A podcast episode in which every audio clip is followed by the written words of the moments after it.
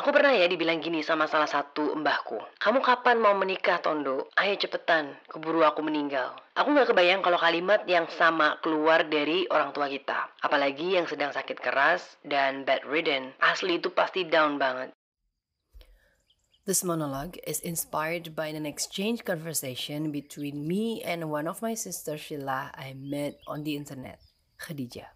Setiap anak pasti ingin membahagiakan orang tuanya, apalagi di saat beliau berdua sudah semakin menua. Tapi sebagai manusia biasa yang memiliki banyak kekurangan, tentu kita tidak akan bisa mewujudkan semua.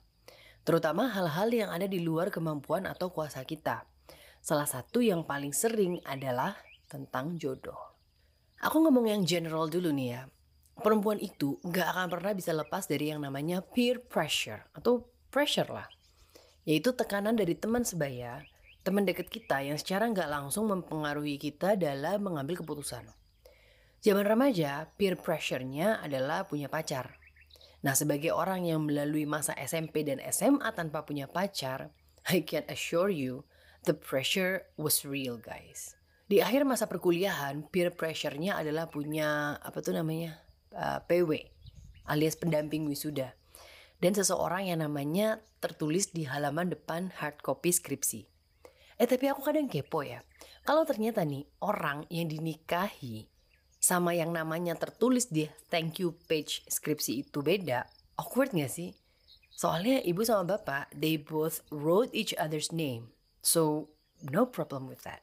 Oke, okay, masuk dunia kerja, peer pressure-nya adalah undangan walimah atau pernikahan yang datang silih berganti. Masuk quarter life, peer pressure-nya adalah babies baby shower, gender reveal, jengukin teman lahiran, so on and so forth. Then there's 30s. Yep, kepala tiga. Apa peer pressure-nya? All of the above. Karena ini hanya dirasakan oleh perempuan yang Alhamdulillah ala kulli hal masih belum Allah pertemukan dengan jodohnya. Tapi dari semua tadi yang aku sebutin di atas, itu masih nggak ada apa-apanya sama the one and only, yaitu tekanan orang tua. Mulai dari yang halus, yang sarkas, sampai yang straight to the point or even worse, dying wish. Semua pasti setuju kalau kalimat kapan nikah dari mulut orang lain itu masih nggak ada apa-apanya dibanding kalau keluar dari mulut orang tua kita sendiri. It just hits different gitu. Iya gak sih? Aku pernah ya dibilang gini sama salah satu mbahku. Kue kapan Arab rabi tondo? Kayak endang, setelah aku mati. Yang ngerti bahasa Jawa pasti udah shock ya. Buat yang gak ngerti, nih aku beri. Kamu kapan mau menikah, Tondo? Ayo cepetan, keburu aku meninggal. Well, sadly, she passed away last year. May Allah makes it easy for her. Aku gak kebayang kalau kalimat yang sama keluar dari orang tua kita. Apalagi yang sedang sakit keras dan bedridden. Asli itu pasti down banget. But I need to set something straight first. Alhamdulillah, Allah mudahkan bapak sama ibu untuk bisa menerima takdir hidup anak perempuannya. Jadi beliau berdua nggak pernah nyindir, uh, desak-desak atau bahkan sampai maksa aku untuk bisa cepat menikah. Tapi buat sister filahku yang Allah beri ujian orang tua yang sangat mengkhawatirkan masa depan anak perempuannya in terms of marriage ya. Jangan berkecil hati, coba lihat dari sisi lain. Kalian punya lumbung pahala yang lebih besar dari aku atas kesabaran dan keikhlasan kalian. Satu lagi, Allah nggak akan menguji seseorang di luar dari kemampuannya. Kalau orang tuaku begini, berarti Allah merasa aku nggak sekuat kalian. Semoga Allah mudahkan segala urusan kalian ya. Tetap harus semangat and this monologue is dedicated to you guys. Di sini aku coba untuk memberi solusi bagaimana caranya menghadapi orang tua yang bersikap demikian yang notabene sering kali membuat kalian insecure, sedih, atau bahkan borderline depressed. Sebelum aku jelasin 6 tipsnya, ada satu hal yang aku tekankan. All caps, bold, underline. Bahwa orang tua tidak selalu benar. Tapi bahkan ketika mereka melakukan kesalahan pun, kita nggak boleh bersikap kurang ajar sama mereka. Menaikkan suara, menggunakan kata ah, apalagi sampai marah-marah.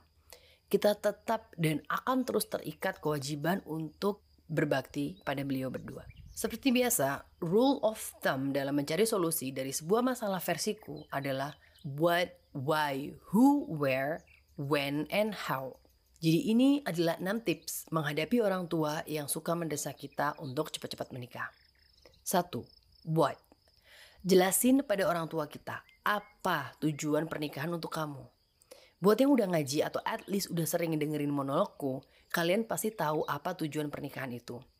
Bukan tujuan menurut kita atau menurut society ya, tapi menurut Al-Quran dan hadis. Tujuan pernikahan adalah untuk beribadah kepada Allah. Yang namanya ibadah itu nggak bisa asal-asalan atau cepet-cepetan. Imam sholat di masjid aja harus benar-benar memenuhi syarat. Berakal, balik, bagus bacaannya, dan lain-lain. Apalagi ini imam rumah tangga. Orang yang akan membimbing, mendidik, dan membersamai kita menuju Jannatul Firdaus. Yang kedua, why? Jelasin pada orang tua kenapa kamu masih juga belum menikah. Mungkin ada beberapa orang yang pernah dikenalkan ke kamu sama orang tua atau saudara, tapi kamu masih belum berkenan. Kasih penjelasan ke mereka yang masuk akal, sesuai dengan syariat ya. Gimana yang sesuai syariat? Kita lihat dalilnya. Jika datang kepada kalian seorang laki-laki yang kalian ridhoi agama dan akhlaknya, maka nikahkanlah. Jika tidak, maka akan terjadi fitnah di muka bumi dan kerusakan yang besar. Hadis riwayat Tirmizi nomor 1085. Tapi kalau alasan kita menolak karena fisiknya nggak cocok sama selera kita gimana nya? Aku akan mengutip jawaban Syekh Saleh Al-Fauzan dalam hal ini. Jika engkau tidak tertarik dengan seorang laki-laki yang mengkhidbah atau melamar, maka engkau tidak berdosa saat menolaknya. Bahkan jika ia orang yang soleh, karena menikah terbangun di atas dua unsur. Memiliki suami soleh dengan adanya rasa cinta kasih. Adapun jika engkau membenci lelaki tersebut karena agamanya, maka ini berdosa. Karena engkau membenci seorang mukmin dan seorang mukmin harus dicintai. Dan engkau juga berdosa jika membenci karena keteguhannya dalam beragama. Akan tetapi, rasa cinta kepada seseorang karena agama tidak mengharuskan menjadikannya sebagai suami selama memang belum ada kecondongan hati. 3. Who Jelaskan pada orang tua laki-laki seperti apa yang kamu cari dan kamu inginkan sebagai seorang suami, supaya kalian punya cara pandang yang sama. Kadang orang tua tuh mikir, yang ini nggak mau, yang itu nggak mau. Kamu tuh mau menikah nggak sih? Padahal cuma misunderstanding doang. Kalau ada orang tua yang sampai bilang, Allah orang kayak kamu mau dapet yang kayak gitu. Mana bisa keburu tua. Gak usah dibantah ya, sabar aja. Ingatkan untuk berucap yang baik karena ucapan adalah doa kan. Dan jangan kecil hati karena ingat gak ada yang mustahil untuk Allah. 4. When? Jelaskan pada orang tua kapan kita mau menikah. Ini aku membahas untuk yang single ya, bukan untuk yang pacaran. Kalau orang tuanya tanya kapan kita mau menikah sedangkan calonnya aja belum kelihatan hilalnya, silakan pakai jawaban pamungkasku saat ditanya orang lain. Insya Allah secepatnya ya, doain aja. Jelasin lagi kalau sebagai manusia kita hanya bisa berikhtiar, tapi yang menentukan kapannya adalah Allah. Kita akan bertemu dengan jodohnya di waktu yang paling tepat menurut Allah. 5. Where? Jelaskan pada orang tua di mana kamu bisa mendapatkan jodoh. Kadang orang tua mikir, wah gimana anakku bisa dapat jodoh? Gak kerja, jarang nongkrong, gak mau pacaran, mau nemu jodoh di mana? Ini adalah curhatan hati Bapak sih benernya beberapa waktu lalu.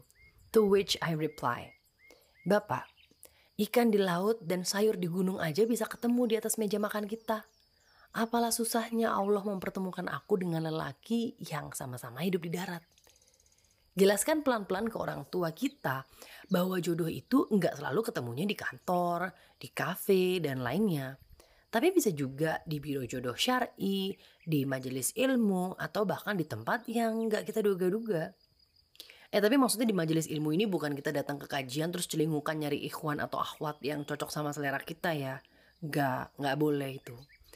Maksudnya di majelis ilmu adalah kadang di sebuah kajian itu menyediakan waktu untuk kita bisa nitip CV ta'aruf atau mungkin juga bisa minta tolong langsung ke ustadz atau ustazahnya buat dicarikan jodoh. 6. Terakhir, how? Yang ini bukan untuk dijelaskan ya, tapi ditunjukkan. Tunjukkan pada orang tua bagaimana cara kita menjalani masa penantian ini. Sebagai yang netizen bilang adalah beban keluarga, karena aku nggak kerja, nggak menghasilkan uang, aku berusaha sekuat tenaga semaksimal kemampuan untuk lakukan semuanya. Yap, semua yang aku mampu untuk berbakti ke bapak dan ibu. Mulai dari nyariin kacamata dan handphone ibu yang somehow selalu lupa naruhnya, sampai bantuin bapak nguras tandon air dan benerin rumah. Pokoknya tiada hari yang terlewati tanpa ibu sama bapak manggil namaku. Itu emang goalsku sejak resign. Which is to spend as much time as I could with them while I can. Di samping itu aku juga ikhtiar belajar, belajar, dan belajar. Karena bener deh, aku ngerasa dari SD sampai kuliah, pelajaran agama Islam yang aku dapatkan itu bahkan gak ada setengahnya dari kurikulum SD Islam Sunnah zaman sekarang. Well, what I'm trying to say is, jangan pernah menyerah pada tekanan. Doesn't matter where it come from. Tekanan dari orang tua, dari teman, saudara, netizen, mana pun. Ingat, pressure makes diamonds. Tekanan membentuk berlian. Berlian itu terkristalisasi dari kombinasi tekanan tinggi dari batuan di dalam bumi dan temperatur tinggi. Allah berikan tekanan dalam hidup itu bukan untuk menghancurkan kita, tapi untuk menempa kita supaya bisa jadi manusia yang jauh lebih baik lagi. Satu hal yang perlu diperhatikan juga ya, bahkan ini adalah step pertama sebelum masuk 5W1H tadi, yaitu kuatin tauhid kita. Pahami betul rukun iman yang keenam, iman kepada qada dan qadar. Kita harus yakin bahwa apa yang terjadi dalam hidup ini adalah yang terbaik untuk kita menurut Allah belum dipertemukan dengan jodoh di umur 30-an adalah yang terbaik buat kita. Ta'aruf masih gagal terus adalah yang terbaik untuk kita. Itu tandanya Allah masih kasih kita kesempatan untuk meraih pahala birul walidain atau berbakti pada orang tua. Meraih pahala kesabaran dalam penantian. Meraih pahala dalam menuntut ilmu. Salah satu self-talkku kalau udah agak oleng adalah Laki-laki yang jadi jodohku sekarang mungkin lagi Allah sibukkan dengan dirinya sendiri. Memperbaiki dirinya, menuntut ilmu, dan mempersiapkan finansialnya. Supaya nanti pas ketemu aku nggak kayak SPBU yang mulai dari nol. Laki-laki yang udah tahu tujuan dia diciptakan di dunia ini oleh Allah. Kalau ada yang ngungkit-ngungkit masalah biological clock atau jam biologis, jawab aja pakai ayat ini. Zakaria berkata, Ya Tuhanku, bagaimana akan ada anak bagiku Padahal istriku adalah seorang yang mandul dan aku sendiri sesungguhnya sudah mencapai umur yang sangat tua. Tuhan berfirman, demikianlah. Tuhan berfirman, hal itu adalah mudah bagiku dan sesungguhnya telah aku ciptakan kamu sebelum itu, padahal kamu di waktu itu belum ada sama sekali. Quran Surat Maryam ayat 8 dan 9 Kalau Allah bisa berikan anak dari seorang istri yang mandul dan suami yang sangat tua, apa sulitnya Allah memberikan anak di umur kita yang mungkin udah menjelang akhir 30? Menikah lebih dulu nggak menjamin bisa punya anak lebih dulu daripada yang menikah setelahnya. Anak adalah hak prerogatif Allah. Tugas kita hanya berusaha. Oh iya, hampir lupa. Dalam menjelaskan pada orang tua tadi, yang harus diutamakan adalah adab ya.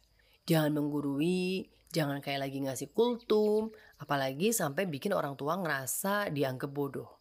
Semoga Allah mudahkan kita untuk menjalani penantian ini dengan sepenuh kesabaran dan sekuat kemampuan.